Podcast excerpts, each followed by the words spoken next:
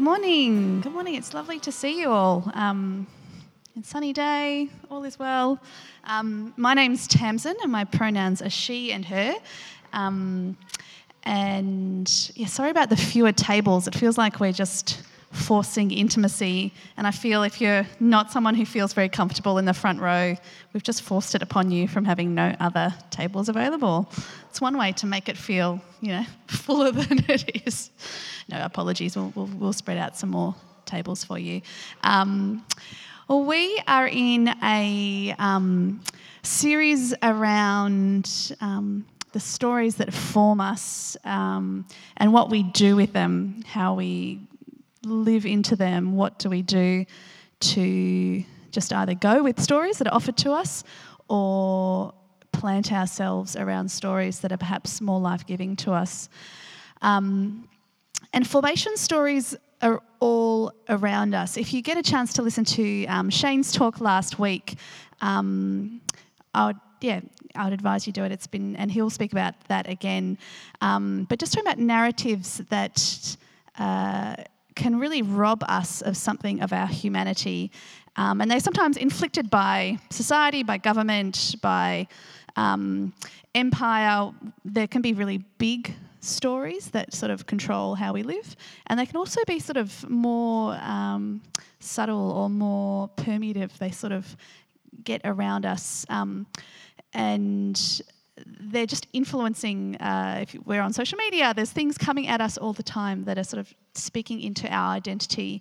And one dominant story that Shane referred to is that of sort of self-made, self-sufficient success, that we're kind of called to be everything in and of ourselves, that avoids relationships of dependent care and vulnerability, that somehow we're meant to make it on our own in a certain way, and that showing need, showing kind of mutual care is a sign of vulnerability.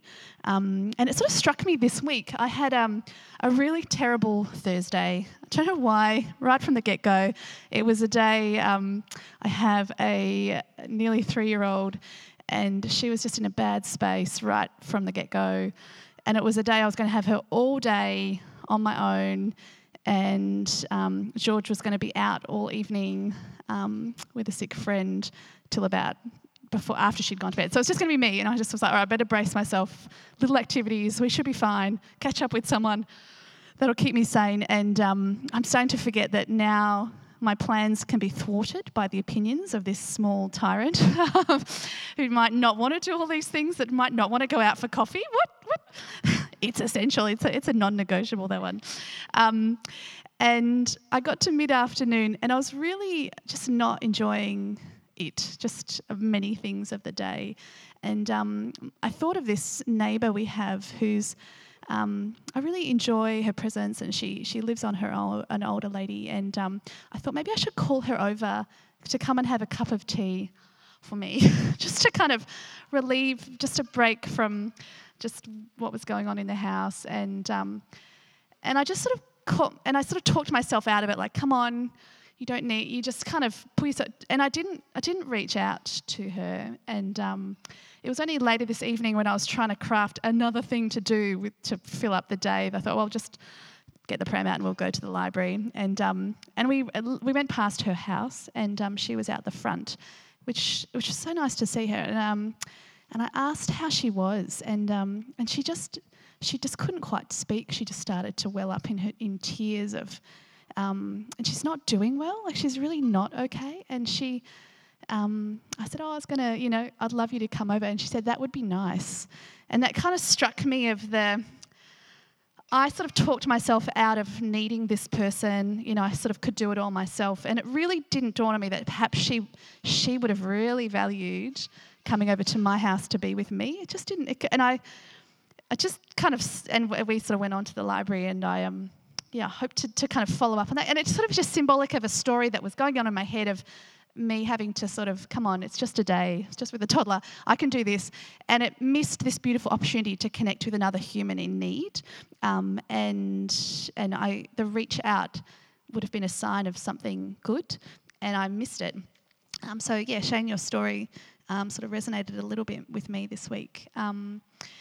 And the alternative, we look at stories around the gospel as kind of presenting an alternative stories to some of this dominant stuff of care, of deep care, of belonging and interconnectedness that's recorded in the Gospels. And we're going to do that over the next few weeks. We're going to kind of walk systematically, sort of step by step through the Gospels and look at what does the story, this part of the Jesus story tell us, and what are rituals that the church has crafted in reaction to that story, and even practices that we adopt.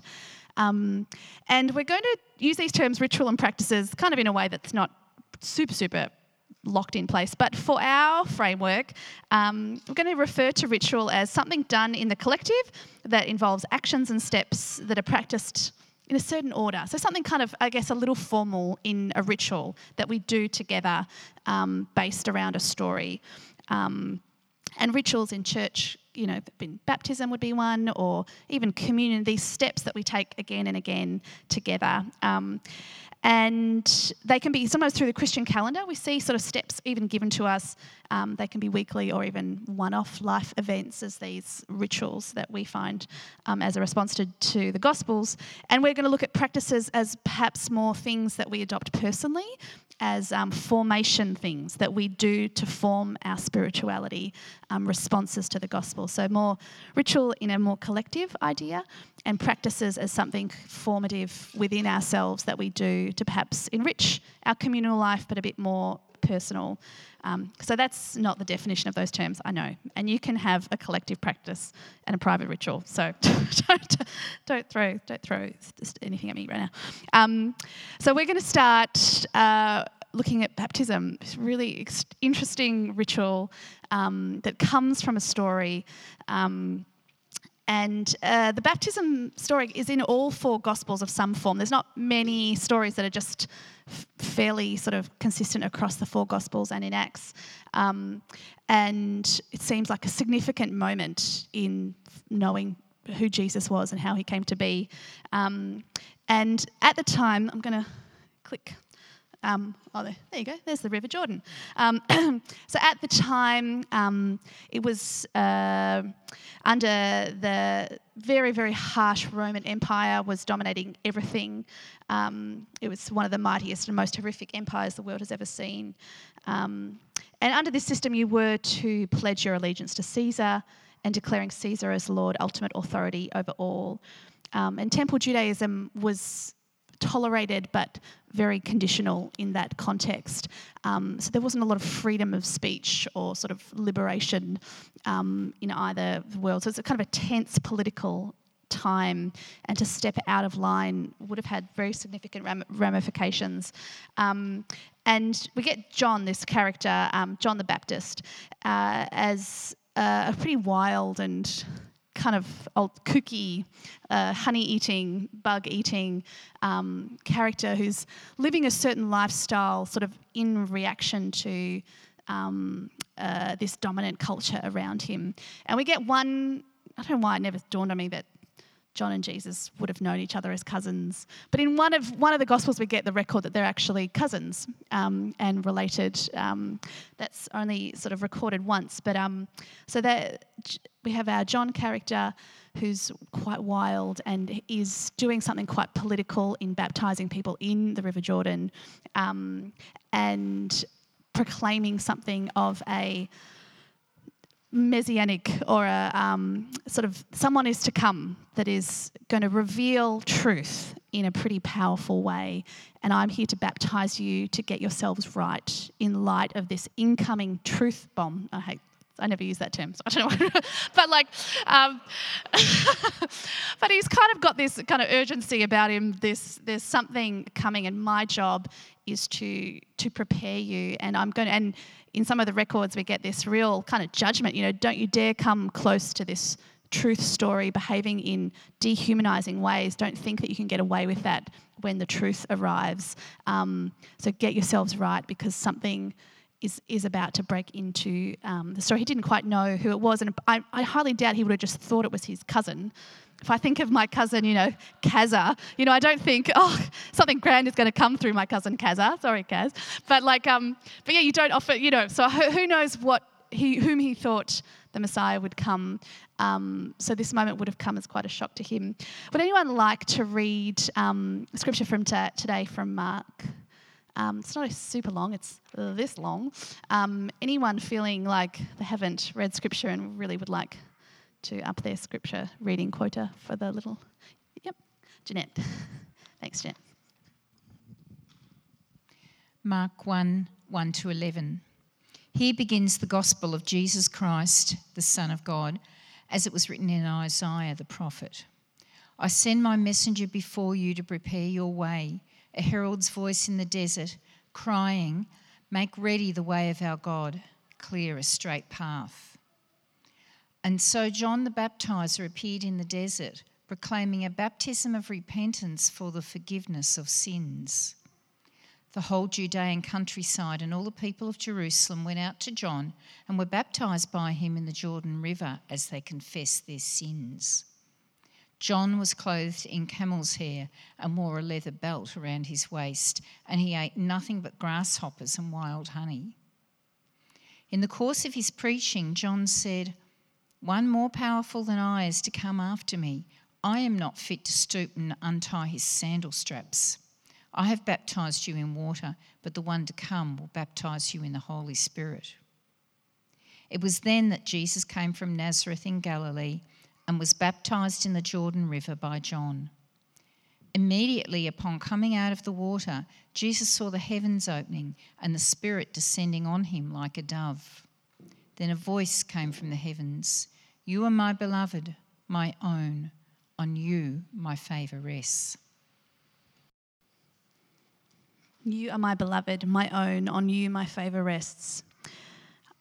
We have a little tradition here that when we kind of encounter a piece of scripture or a text, a really nice way to approach it rather than, here are all the things I know to be true about this text, and that to be a power play of who in the room has the most, knowledge, theological knowledge about something, but that we approach it with curiosity and that we are perpetually learning and meditating on something. So this is never a done thing, that scripture is complete and its interpretation is complete.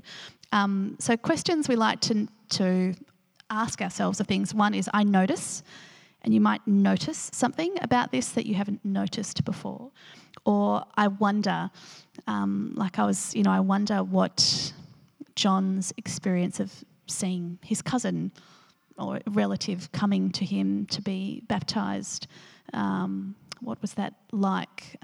How political was this space? What were they nervous about doing this? I wonder some of those questions myself. But I'm just going to open up the mic. Does anyone have any noticings or wonderings as they read this? Sarah.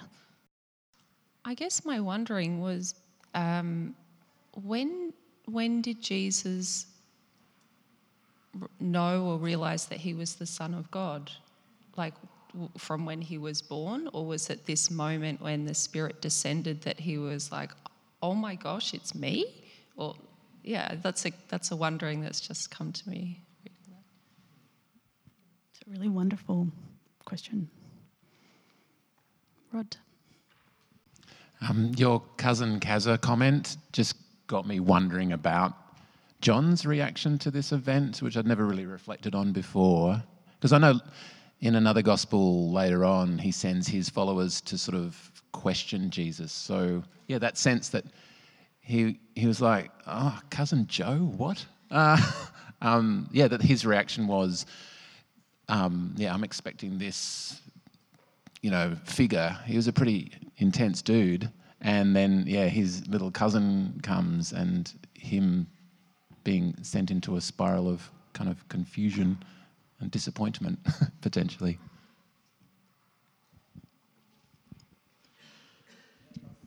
I just find it interesting reading again this passage, just seeing how much our heart wants to clear ourselves of sin and wanting to be better people, that maybe someone a bit more out of the ordinary, like John, you know, the way he presented himself or the way he ate wasn't very of the time. And so how so many people rushed to him wanting forgiveness of their sins, wanting to be cleansed. It's just really interesting, I think. Yeah, similar actually, the bit in there I noticed about all the people of Jerusalem went out to John. I'm reading this thinking, is that a translation? Or like, did they really want to communicate that a massive amount of people were involved in this? I hadn't read it before, thinking that the scale of people involved in what John was doing. So it made me do. I went and cross-checked because I was the same. I was like, "Is this one?" And it's in multiple, you know, of the gospel. So it must be, and I think it's more an emphatic. You know, obviously, you know, there's something the writers are trying to emphasise that many people were drawn and coming. Which would have made people nervous in both the temple. You know, like this is a left field character, not cleansing people in the temple as was known to be done. This is not a sort of a mikvah or a cleansing practice that would have been approved by temple. This is something left field. But yeah, anyone? Yeah, Shane.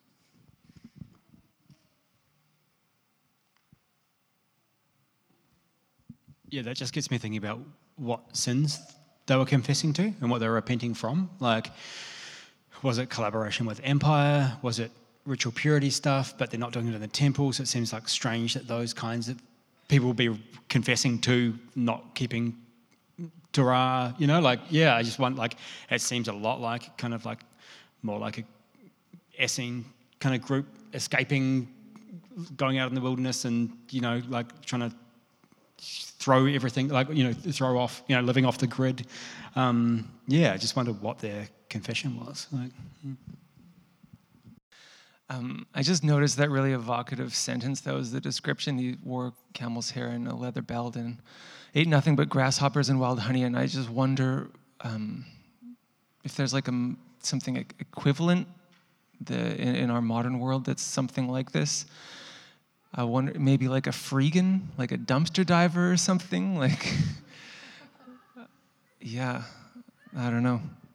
Yeah, yeah, like those sort of uncomfortable people in our midst who we were on one, kind of looking from one angle are completely bonkers, and then from another level perhaps are bearers of truth, you know, and sometimes, yeah, I don't know. No sort of pointing to people in the room who you think is that. Yeah, I found it really interesting kind of looking at kind of this moment of when Jesus came from Nazareth in Galilee, was baptised, so would have been kind of walked into the water, fully immersed under and came out. Jesus saw the heavens opening and the Spirit descending on him like a dove. So Jesus saw that. Did anybody else see that is my question. And a voice came from heavens. Again, that voice, is that to Jesus or to everyone? You are my beloved, my own. On you my favour rests. And in another retelling of this, in Matthew, the voice says, "This is my son, the beloved, with whom I'm well pleased." And so in Matthew's retelling, it's like a proclamation. Here, this is my son. In this retelling, it's almost very vulnerable and intimate. You are my, like a very personal encounter is recorded. You are my son, or you are my beloved, my own. There's different versions of how this is crafted. So I just find the retelling here in Mark, the intimacy quite beautiful as an image of a divine truth that is shared heart to heart. Has anyone heard of the term a thin space? It's a Celtic tradition called a thin space. So there's a cow. If you're wanting another image of the River Jordan, if you're curious as to kind of what that landscape looks like and what moving down into that water looks like. But a thin space, and it's Irish Celtic lore, these places that veil between this world and the other world, where that veil is porous or a moment happens where there's mystery in the landscape. This term continues to be used in reference to moments or thresholds where life is marked by deep connection rather than separation. Time stands still. Time seems to stand still. There is a discernible sense of sacredness, and the world around us speaks its own story to those who are listening. We see in Exodus of take off your sandals, for the place you are standing is holy ground, of these holy sacred spaces in actual or perhaps even moments in experience that are sacred. And a sacrament, which is sort of these things that we do of just is when something holy happens, transparent time, which you can see through to something deep inside of time. You are apt to catch a glimpse of the almost unbearable preciousness and mystery of life. And I guess a question I kind of came to, so I'll just move that to a Frederick Buechner quote.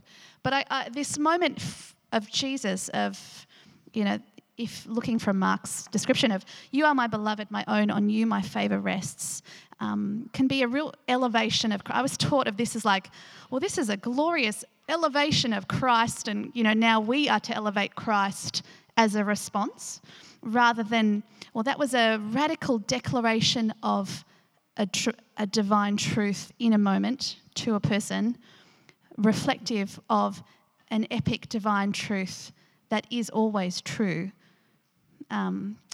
Like this expanding the particular story of Jesus and his baptism, is it a story that we look at as a particular, that is a truth for all, that you are my beloved, my own, on you my favour rests. Is that a statement that is true for everyone? Or was it just a specific, special reference to Jesus? And the church has taken this moment and formed it into ongoing practice of baptism, kind of in line of John's baptism, but what John was doing. But then as a Christian, what does that mean for a person who believes in Christ to enter into water and to come out baptised, as John said, in the Holy Spirit, or in other places, in fire? And do rituals that are held in love and authenticity reveal offer the platform for true transformation and set the stage, the heart and the mind for a moment of connection? Like what's the point of a ritual? Why do we do these things, and why have we taken the ritual of baptism from this story and through the church to offer something? You know, those words were spoken then. Are they spoken always? And the history of baptism, like, gosh, we'd need, how long have you got? Let's have a whole second. But a really fascinating journey of the history, that what the church has done with that story and then trying to ground it in their collective lives. What do we do? Christ has risen, and Christ in the risen state called us to go out and baptise people. What does that mean? And at the time, it meant to sort of to cleanse them of something. Did it mean to ritually cleanse them of their shortcomings? You know, but it also meant to be included into something of this new church or this new movement that was forming. You are baptized into this family of God, reflecting the truth of this divine statement that is, you know, you are belonging to God, beloved of God, in family with God, and pleasing to God.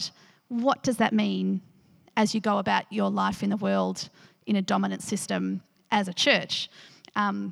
So alas, no history lesson today on the baptism. But we do leapfrog, because we're talking about baptism here in a church now that is part of a Christian tradition that has taken these steps. At times, baptism has meant political allegiance to powers that be in the church, that you show your baptism. I was baptised in this church, I was baptised in this church, I was baptised in this. So this shows my allegiance to a certain set of doctrines. Baptism has also meant, you know, I'm symbolically cleansed by God of all my shortcomings and any other. Baptism is, as I say, it's meant different things to the church at different times. And we get to a time now when we say, well, do those same things mean that to us do we do baptism in our church to be ritually cleansed from all of our shortcomings? My question to that would probably say, that doesn't feel life-giving as birthed from our community. It's not the language we use in our community. But we don't want to lose rituals around stories, and baptism seems to hold beauty and symbolism that resonates with us as we try and live out this other story in our life as well. Our role is to discern what is a life-giving ritual to us, and what does not bring life and what words do not bring life. We're tasked with leaning into practices that give birth to life, freedom, justice, restoration and transformation. And we hope that baptism as a ritual in our midst can still be that. And I don't have a lot of reference here in Fitzroy North because I've been here for 9 years, and we didn't have a baptism in the 9 years. And I think partly I've questioned, why have we not done this ritual here? In part, many people have been baptised in their churches that they came from. In part, we're a church that questions and makes sure things are life-giving and that they aren't just assumed that we're going to do baptism because we believe you need to state these doctrinal statements so that you need to sign up to the Christian line. That's not the way this community speaks about our living faith and relationship with God. That was until last year. Our friend Percy asked if they could be baptised here. And I could speak about that event. I think for many of us who were there, it was a really significant and a highlight of the year, and very moving experience to be the body baptising this person, and what happened. The symbols were everywhere, and the role of the church and the act itself and the drama and the water. It was something. It was really something, and it really was a marking point for us as a church.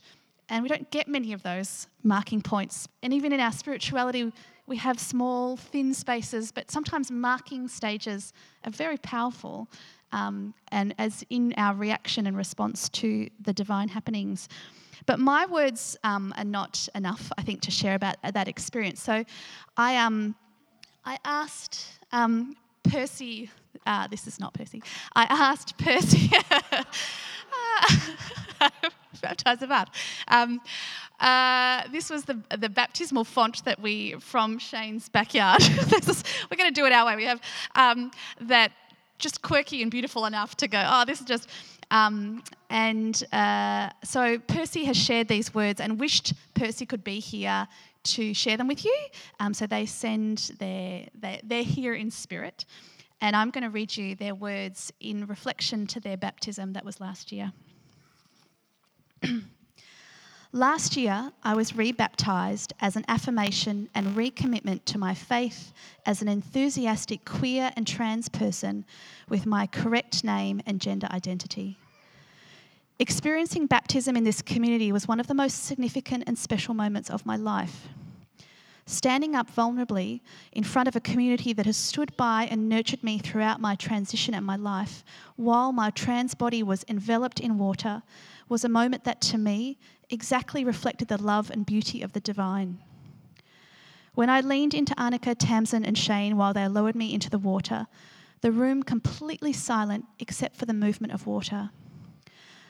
I think there was a feeling in the entire room of shared love, connection and joy. It felt like the divine was present, and I felt a sense of belonging, peace and love. After surfacing from the water, I stood completely wet, wrapped in towels, while people gathered around me to pray. And when I looked around the room afterwards, almost everyone was crying. It was a vulnerable moment, leaning entirely on my community and trusting fully that I would be completely held. It's a moment that was special to share with a community who's loved me deeply for many years now.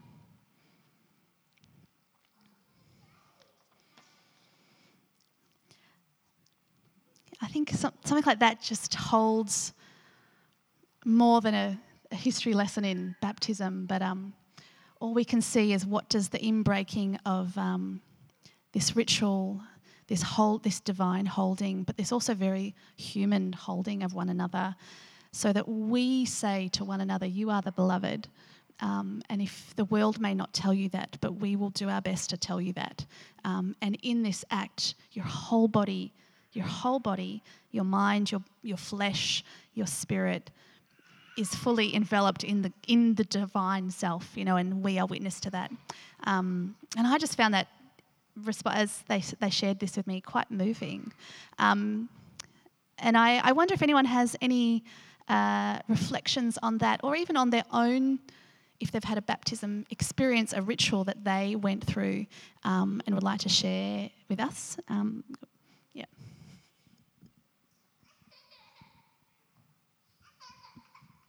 My reflection is just that is so utterly and profoundly different to my recollection. So I was baptised as a teenager in a Pentecostal church, and the real focus was just on this is the moment when you're cleansed of your past sins, which then just becomes like you only get one baptism. So cool, okay, we've wiped out everything before that. There's a lot of pressure now going forward. Don't screw it up again, because you don't get to get baptised again. And it just, that was the overriding sort of memory or takeaway from my own baptism story, was just that feeling of, okay, cool, well now I've got to really laser-like focus, hold the line sort of thing. Not life-giving at all, just completely different to what you've just described. And yeah, I'm really glad that Percy's experience was so life-giving and not anything like mine. Yeah, it's kind of forced even me in my theology, and we don't talk of sin here, nearly never. We just don't refer to the term. It's just such a long history. But I don't know where someone told me about, you know, one framework of sin is just looking at sin as disconnection, and that we are disconnected from ourselves and from one another and from the earth and from the spirit enveloping. And sin is that disconnection. You know, it's not this shame of all those little things that you, like this real condemnation of little things that you're doing, and, you know, but it's kind of, sin is, it's not a, it's a life-giving concept because of the divine desire for connection. So that I feel more comfortable referring to sin now in my thinking of going, oh, I do want to be, like you're saying, I want to be connected to the divine. I want to be connected to myself, and I want to be connected to, I want, and lots strips away at that, and even these stories around us strip us away of these connections, and I want to find communities or places of reconnection, and there is the work of restoration around sin. But the sin is such a problematic term, and I was never taught such a different way. I was probably similar. Anyone else have any thoughts? Or yeah. I thought it was lovely to hear Percy's perspective of their baptism. It just had me reflecting that when you're coming from a Pentecostal background like Alan and myself, when you go and have your baptism, it feels a lot like it's meant to be a cleansing, and you're meant to come out brand new, and your life is changed from that moment, and you should feel like a new person, and the Spirit enters you, and da-da-da. And honestly, when I had that moment, I didn't feel any of that. I was questioning myself, and what did I sit in the divine's perspective of me? But hearing Percy's perspective of how they came out, and it was just an overwhelming love from the community. I never, even thought that that's how you're meant to feel after, instead of this thinking, oh, why wasn't it like this? I was meant to experience this. But it's the genuine love from people, I think, should be what you think about when you, yeah.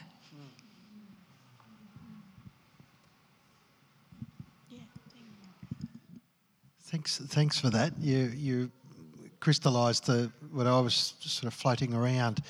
You started with the story about your neighbour, and the sense of, if I heard it correctly, I was thinking about myself and my own need and where I was, and then reflecting later when you heard about your neighbour, about maybe the act, if I had have done that, there was something in it back the other way that their needs. So there was something about in these things,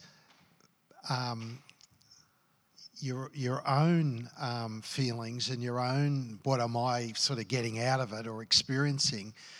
And I was connecting it with the story that you mentioned, and Shane was talking about, of empire, and the story of being self-sufficient and what have you. And even in the act of baptism, or I'm jumping, but there was another incident where a few years ago a chap died, and he didn't want a funeral, didn't want any prayers, didn't want anything. I just, I'm dead and what have you. And there were a number of people that felt cheated in that in fact, I would want to honour this person. And so there's something about, in that empire story, if I label it as that, of being self-sufficient, and it's about me and it's about what I get out of it, and I want to be authentic, and that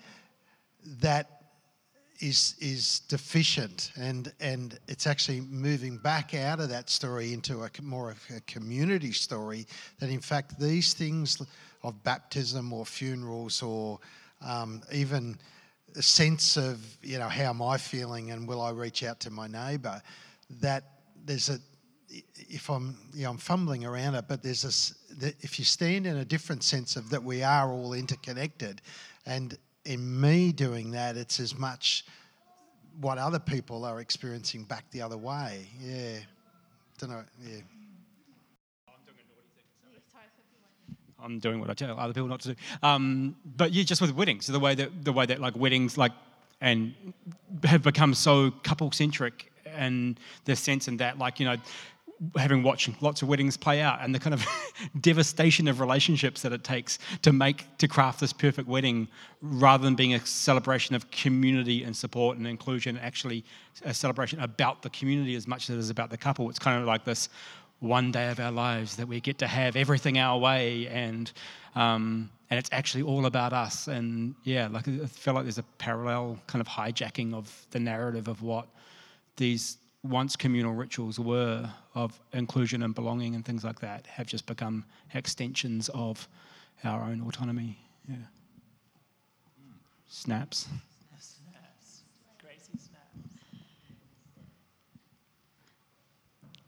Any other? Yeah, Josh. I am friends with Percy's housemates as well, who are not religious at all, and they came along to that event. And it's just worth saying, it was hugely, hugely significant for them as well, from the not being part of this community, but being let into a version of faith and spirituality that they just did not think could exist, and seeing Percy being so held and loved in their queerness and their faith. Yeah, this is not my words, this is theirs, was incredibly healing and powerful. So, yeah.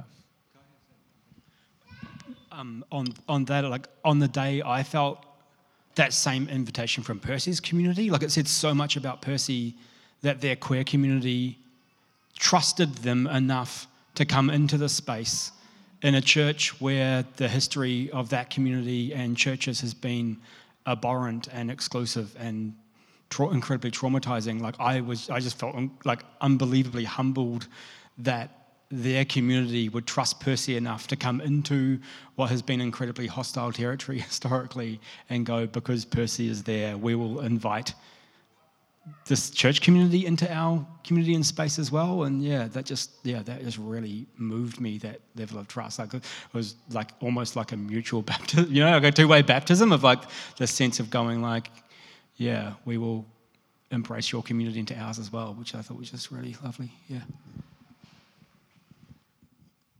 Yeah, that's the gift of these rituals, of this kind of mutual porous giving and these occasional moments of divine, sacred, there's this, the truth, it's not always, we can probably all have I have stories of where church has fallen short, where this church will fall short. These are not this community-centred, these are moments where we call out when we see God at work in our communal, in our personal lives, we call them out to find what about that was resonant of the divine.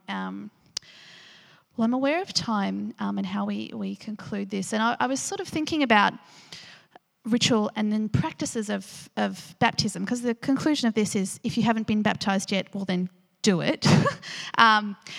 That's not... Next week, the bath is back. So just line you up. That is not the out... it's the kind of...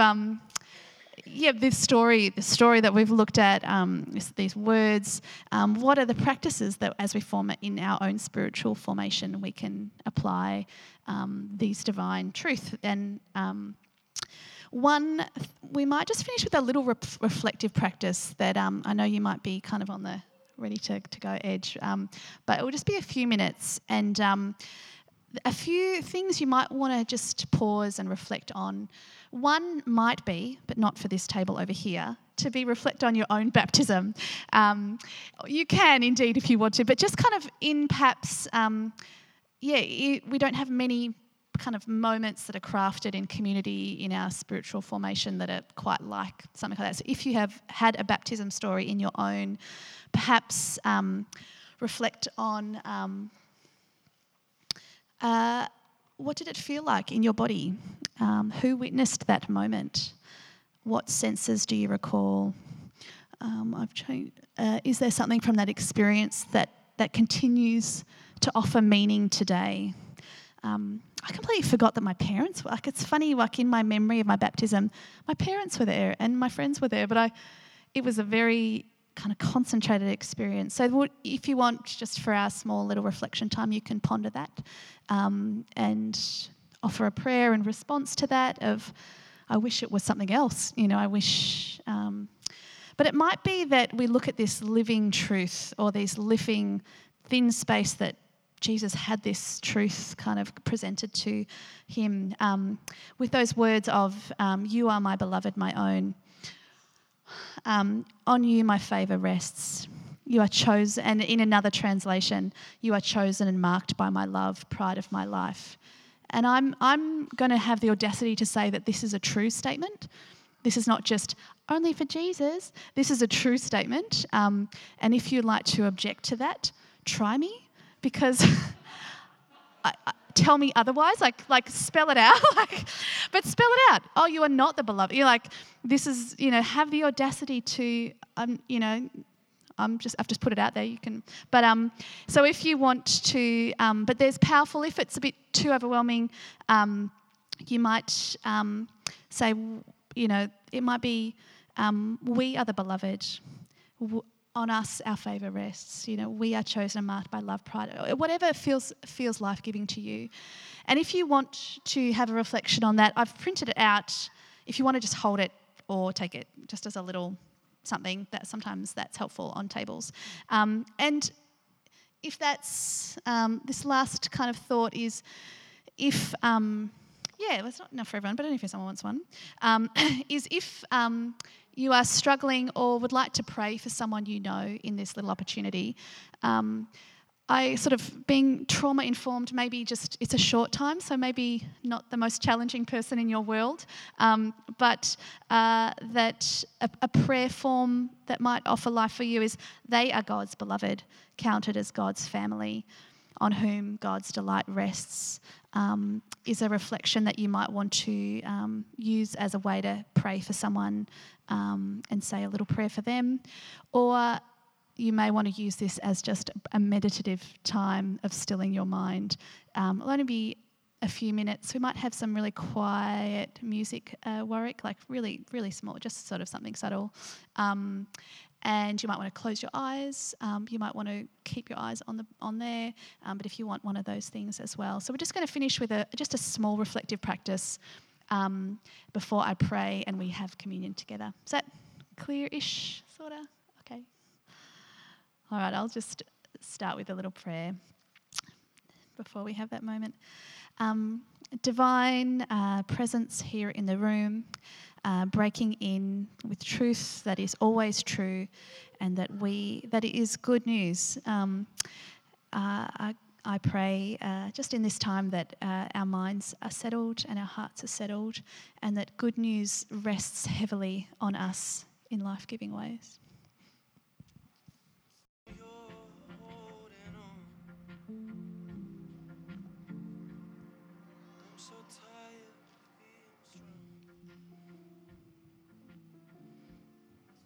We are the beloved. Amen. Thank you for being with me in my ponderings today as us. We have a practice of communion here, or a ritual. Maybe it's both. We have where we come and stand in a circle around some crackers and a small grape juice, and it has many symbols, but it's a real symbol of this equal table of inclusion and belovedness that we ever increasingly include. There is no out of this table. This is an ever-inclusive table. And so you're welcome to take of the elements, or you're welcome to stand in the circle, or you're welcome to stay seated, whatever you do. So we will come around together and take a cracker, and we will then say a prayer before we finish up today. May we know of our belovedness. May we live out of our belovedness. May we go as baptised people, known, loved, invited into another story. People who are marked by one small step after another towards that which is good, that which brings life and restores dignity to all things. Amen. Amen. Go in peace.